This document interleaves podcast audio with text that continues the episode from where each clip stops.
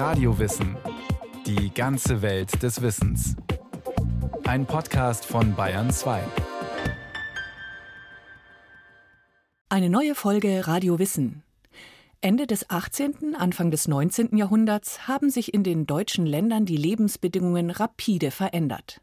Durch die Gedanken der Aufklärung und die gesellschaftlichen Erschütterungen der Französischen Revolution. Auch viele Jüdinnen und Juden wollten am Aufbruch in die Moderne teilhaben und das Judentum reformieren. Eine Sendung von Daniela Remus.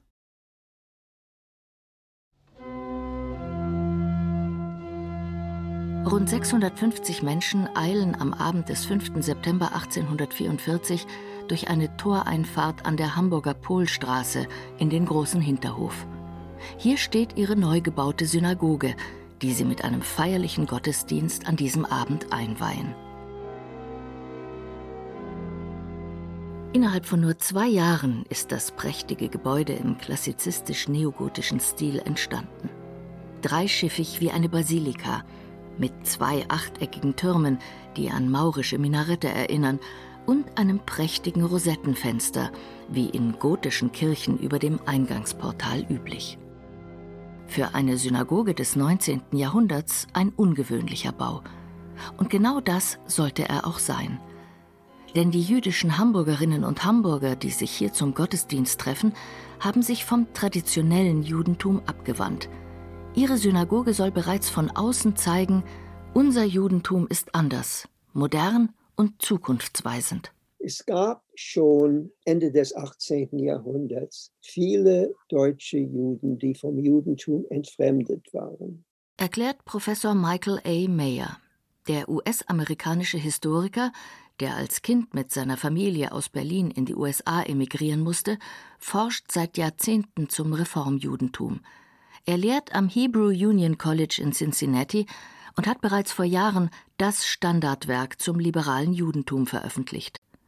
Antwort auf die Moderne. Geschichte der Reformbewegung im Judentum. Die erste Reformbewegung hat sich an diese Juden gewendet. Die Orthodoxie ist nicht attraktiv für sie. Man muss ein Judentum schaffen, das, weil es modern ist, weil es nicht in Konflikt mit der allgemeinen Kultur steht, Juden wieder in die Synagoge bringen. So ist die Situation in den meisten deutschen Ländern und eben auch in Hamburg zu Beginn des 19. Jahrhunderts. Die Lebensbedingungen vieler Jüdinnen und Juden in der Hansestadt haben sich verbessert.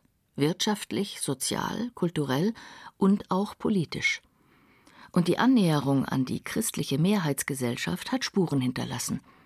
Die religiösen Einrichtungen der jüdischen Gemeinde nehmen nur noch wenige Jüdinnen und Juden an. Deshalb schließen sich 1817 nach dem Vorbild der allerersten Reformsynagoge, die 1810 im Königreich Westfalen errichtet worden ist, 65 Hausväter zusammen, wie es zur damaligen Zeit hieß, und gründen den neuen israelitischen Tempelverein.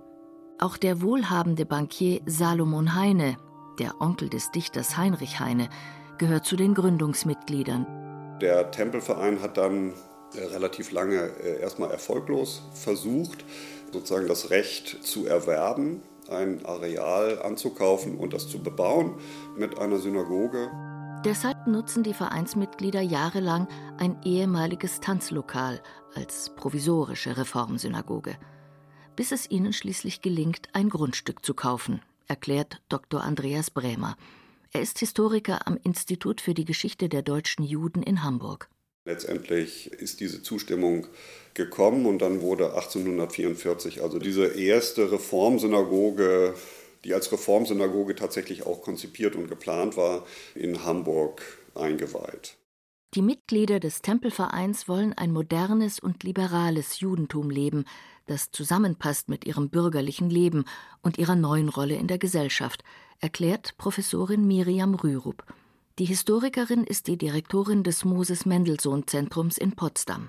Also die jüdische Minderheit war eine, die sich sehr stark der bürgerlichen Schicht annäherte, beziehungsweise Teil der bürgerlichen Schicht wurde. Und zu dieser Verbürgerlichung gehörte auch eine Annäherung, sagen wir mal, an das christliche Leitmotiv. Und dazu gehörte teilweise auch, dass man sozusagen christliche Gottesdienste als Vorbild nahm und sagte, wenn wir uns modernisieren, vielleicht müssen wir auch Dinge übernehmen, wie andere ihre Religion praktizieren. Deshalb fanden in Hamburg beispielsweise Freitagabend auch zwei Gottesdienste statt. Der erste so wie traditionell üblich, mit Einbruch der Dunkelheit, der zweite am späteren Abend, sodass auch die Kaufleute nach Geschäftsschluss noch in die Synagoge gehen konnten. Darüber hinaus betraten Frauen und Männer die Synagoge nicht mehr getrennt, sondern gemeinsam durch einen Eingang, sagt Miriam Rürup. Es gab verschiedene auch architektonische Merkmale, die andeuteten, dass hier eine Veränderung stattgefunden hat. Es gab eine Empore, auf der die Frauen saßen. Das war damals in allen Synagogen üblich, dass Frauen und Männer getrennt saßen. In dieser Synagoge allerdings war die Sichtblende, die normalerweise üblich war zwischen Frauenabteilung und Männerabteilung, diese Sichtblende war nicht mehr vorhanden. Das heißt, Männer und Frauen konnten Blickkontakt aufnehmen und Frauen konnten aktiver Teil des Gottesdienstes sein. Auch deshalb, weil das Reformgebetbuch zweisprachig abgefasst war, auf Hebräisch und auf Deutsch.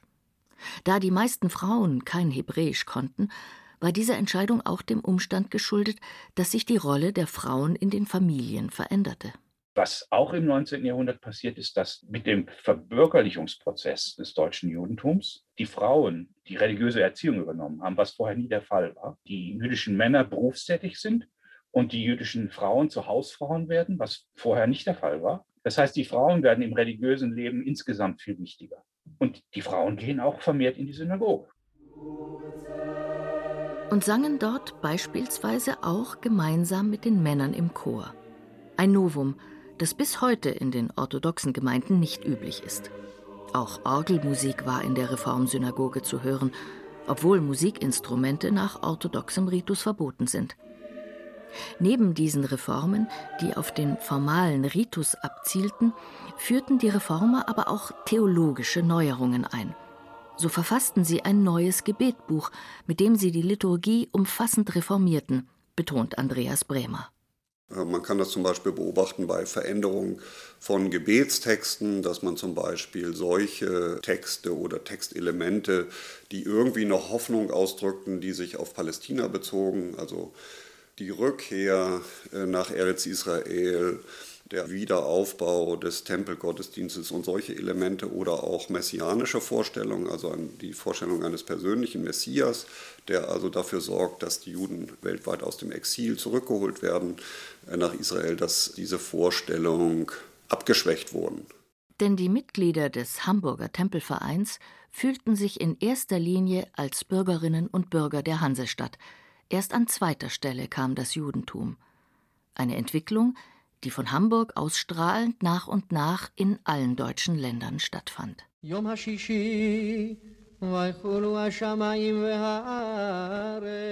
Jahrhundertelang hatten Jüdinnen und Juden wirtschaftlich prekär und sozial weitgehend isoliert gelebt. Ihr rechtlicher Status hing von der Willkür der Herrschenden ab und konnte jederzeit widerrufen werden. Berufsverbote und Aufenthaltsbeschränkungen gehörten zum Alltag, sowie die Pflicht, Mitglied einer jüdischen Gemeinde zu sein. Die Rabbiner waren berechtigt, nicht nur religiöse Fragen, sondern auch innerjüdische Streitereien zu regeln. Diese Teilautonomie verloren sie Ende des 18. Jahrhunderts, weil die deutschen Länder diese Regelungen nach und nach aufhoben. Parallel dazu entstand das Bürgertum, das dem feudalistischen Ständestaat des Mittelalters und der frühen Neuzeit seine Ideale entgegensetzte. Bildung und Wissenschaft statt Analphabetismus, Aufstieg durch Leistung statt Geburtsprivilegien, Vernunft und Toleranz statt Willkür und Unterordnung, universelle Menschenrechte statt partikularer Begünstigungen. Viele Jüdinnen und Juden nahmen kulturell an dieser Emanzipationsbewegung teil. Sie lernten Hochdeutsch, schickten ihre Kinder auf deutsche Schulen, besuchten Universitäten. Bildung, Kultur und Aufklärung sind Modifikationen des geselligen Lebens, Wirkungen des Fleißes und der Bemühung der Menschen, ihren geselligen Zustand zu verbessern. Schreibt Moses Mendelssohn in seiner Schrift über die Frage, was heißt aufklären.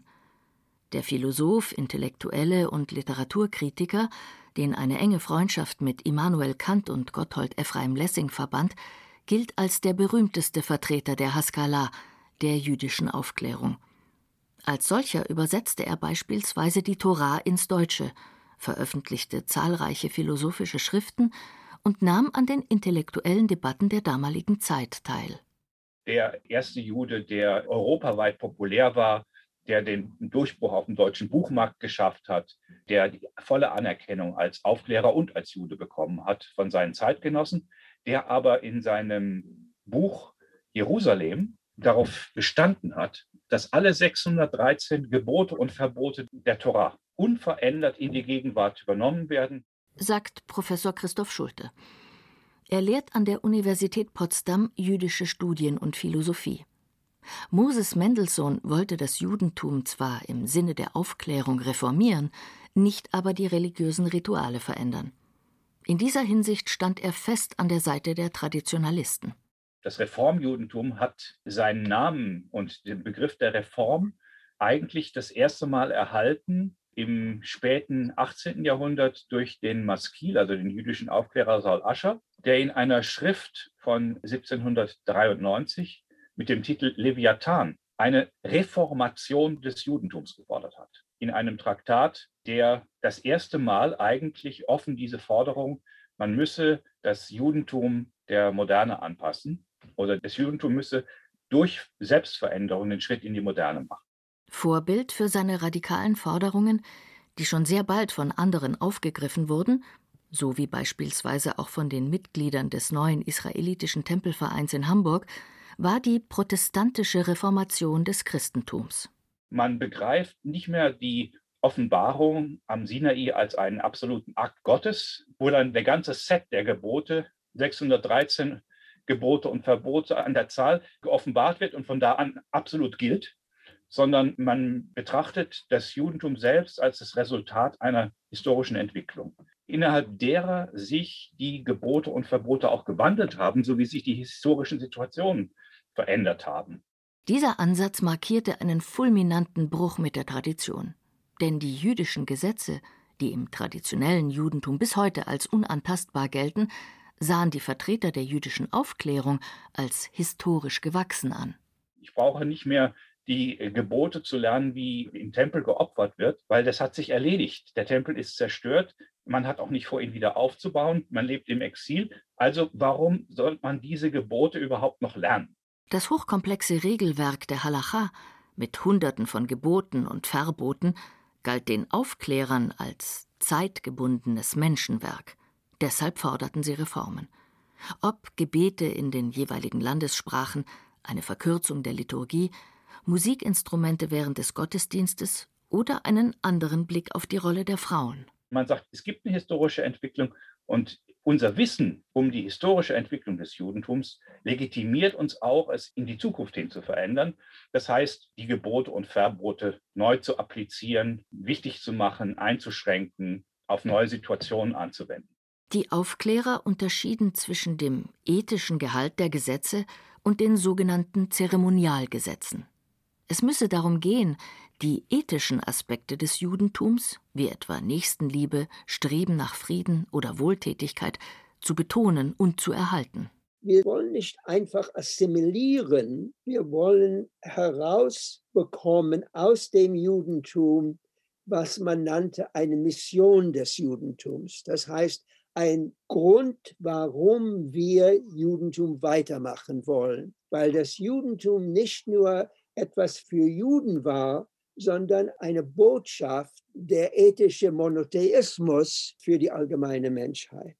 Eine wichtige Orientierung für diese Auslegung des Judentums ist die Philosophie Immanuel Kants, der formulierte, dass die Gleichheit der Menschen universalisierbar sei, dass die Menschenrechte also für alle Menschen gleichermaßen gelten müssten.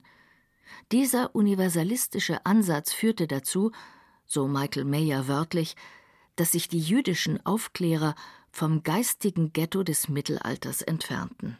Das war nun in der neuen Theologie enthalten. Eine Theologie, die sagte, das Judentum entwickelte sich über die Jahrhunderte Es gab eine ethische Evolution. Das heißt, in der Bibel gab es Sklaventum, im neuen Judentum nicht. Der Anspruch auf Universalisierbarkeit habe den aufgeklärten jüdischen Denkern keine andere Wahl gelassen, als das traditionelle Judentum als beschränkenden Partikularismus wahrzunehmen, erklärt der Historiker Michael Mayer. Vor dem modernen Zeitalter, jüdische Identität war die totale Identität des Juden, nicht wahr? Natürlich wirtschaftlich hatte er Beziehungen mit Nichtjuden, aber religiös, kulturell, sozial, Juden mit Juden, ich bin Jude und das ist für mich das Wichtigste und meine das Ganze meines Lebens. Neben dieser ideengeschichtlichen und kulturellen Emanzipation prägten auch die politischen Veränderungen im 18. und 19. Jahrhundert die Entwicklung des Reformjudentums. Vor allem die rechtliche Gleichstellung der Jüdinnen und Juden, die diese erstmalig durch den Code Civil erhielten. Dieses Gesetzbuch, das der französische Kaiser Napoleon 1804 erließ, verfügte die Trennung von Kirche und Staat, formulierte Freiheit und Gleichheit vor dem Gesetz und hob die Zunftbeschränkungen auf. Der Code Civil wurde auch in den von Frankreich besetzten deutschen Ländern juristisch bindend und brachte Jüdinnen und Juden damit die staatsbürgerliche Gleichstellung, so Christoph Schulte von der Universität Potsdam. In dem Augenblick, die Dialektik dieser Emanzipation ist, ich bin als Jude gleichberechtigter Staatsbürger. Das gibt mir aber auch innerreligiös die Freiheit zu sagen, diese Lehren sind mir zu orthodox, das kann ich so nicht mehr praktizieren. Ich bin freiwillig Jude, ich kann in der Gemeinde bleiben, ich kann aber auch austreten.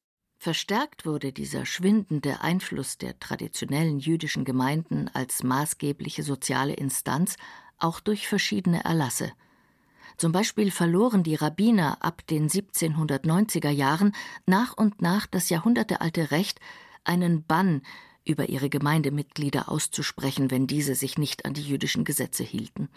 Damit konnten sie jahrhundertelang machtvoll über die Zugehörigkeit zu einer Gemeinde entscheiden. Macht und Autorität der Rabbiner schrumpften im 19. Jahrhundert aber auch noch aus einem anderen Grund. Und dazu kommt dann, dass in den meisten deutschen Ländern ab den 1820er Jahren die Obrigkeit vorgeschrieben hat, dass um Rabbiner zu werden, man studiert haben muss. Das heißt, ab den 1820er Jahren beginnt der Aufstieg von Rabbinern, die deutsche Schulen besucht haben, deutsche Universitäten besucht haben. Alle die Reformrabbiner im 19. Jahrhundert sind studierte Leute. Das ist etwas völlig Neues. In den Jahrhunderten davor studierten die angehenden Rabbiner an einer jüdischen Hochschule, einer Yeshiva, ähnlich wie auch katholische Priester an katholischen Priesterseminaren ausgebildet wurden. Das ändert sich jetzt. Da ein Studium bei protestantischen Priestern bereits verbreitet war, mussten sich ausschließlich Katholiken und Juden umstellen. Rabbiner und Priester mussten an einer weltlichen Universität studiert haben, wenn sie ihrer Berufung folgen wollten. Das Judentum als solches hat sich total verbürgerlicht. Es hat sich, wie man in der Fachterminologie sagt, konfessionalisiert. Das heißt, die jüdische Identität bestimmt über die Religionszugehörigkeit, nicht mehr so sehr zu, über die Zugehörigkeit zum jüdischen Volk. Ne? Man ist deutscher Staatsbürger jüdischen Glaubens. Dieses Selbstverständnis teilten im 19. Jahrhundert immer mehr deutsche Jüdinnen und Juden. Ausgehend von einzelnen Reformgemeinden wie in Hamburg verbreitete sich das liberale Judentum in den deutschen Ländern und in Europa. Die Mitgliederzahlen der Reformgemeinden stiegen im 19. Jahrhundert stetig an, auch wenn die traditionellen Gemeinden die aufklärerischen Reformer verurteilten. Die Traditionalisten lehnten jede Änderung der herkömmlichen Bräuche ab, die liberalen Jüdinnen und Juden stünden außerhalb des Judentums, sie seien Heretiker und auf einem sündhaften Weg. Vor allem die Tatsache, dass die Hamburger die Liturgie verändert hatten und ihre Synagoge zum Tempel erklärten, galt ihnen als Sakrileg. Tempel in Hamburg bedeutet, man kann daraus schließen, die Hoffnung auf einen Tempel in Jerusalem erübrigt sich. Wir haben unseren Tempel in Hamburg, in unserer Heimat, dieses Hamburg, das ist Deutschland. Der Begriff Tempel war nicht zufällig gewählt, wie Andreas Bremer vom Institut für die Geschichte der deutschen Juden betont, sondern Ausdruck eines gewachsenen jüdisch-bürgerlichen Selbstbewusstseins. Einen Tempel in Hamburg zu haben, bedeutete nämlich, ausdrücklich auf einen Grundpfeiler des Judentums zu verzichten, auf die Hoffnung, bei der Ankunft des Messias nach Palästina zurückzukehren und dort den zerstörten Tempel wieder aufzubauen.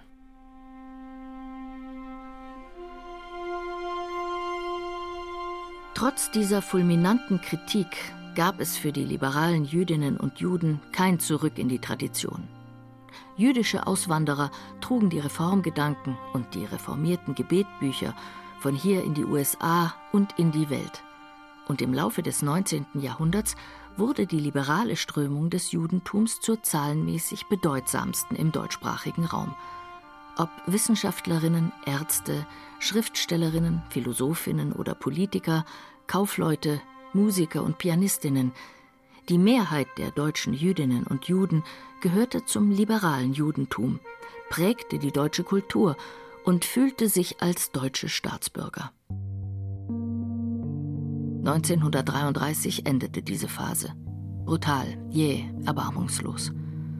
Und nach der Shoah ist die Situation in Deutschland eine völlig andere. Dass es überhaupt jüdische Gemeinden wieder in Deutschland nach 1945 gab, nach der Befreiung ist ja keine Selbstverständlichkeit gewesen. Also nicht nur, weil die Deutschen sozusagen ihre deutschen Juden vertrieben oder umgebracht haben, sondern auch, weil die Juden, die sich nach 45 in Deutschland befanden, also in den Lagern, wo Juden und Jüdinnen Aufenthalt gewährt wurde, bis sie einen Platz gefunden haben, wo sie hinwollen oder aufgenommen würden. Das war aber immer die Vorstellung von einer Zwischenstation.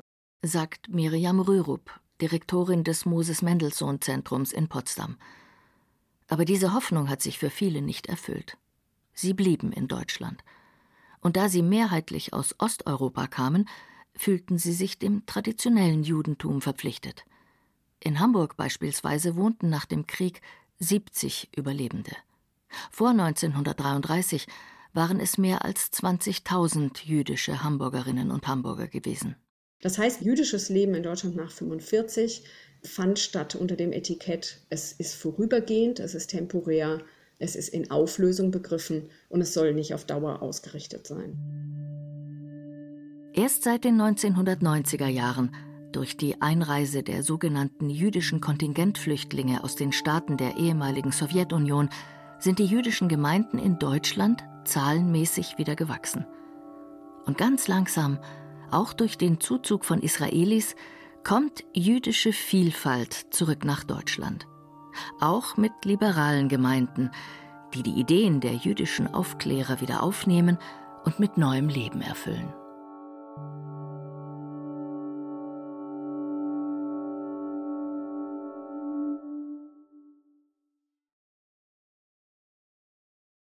Das war Radio Wissen, ein Podcast von Bayern 2.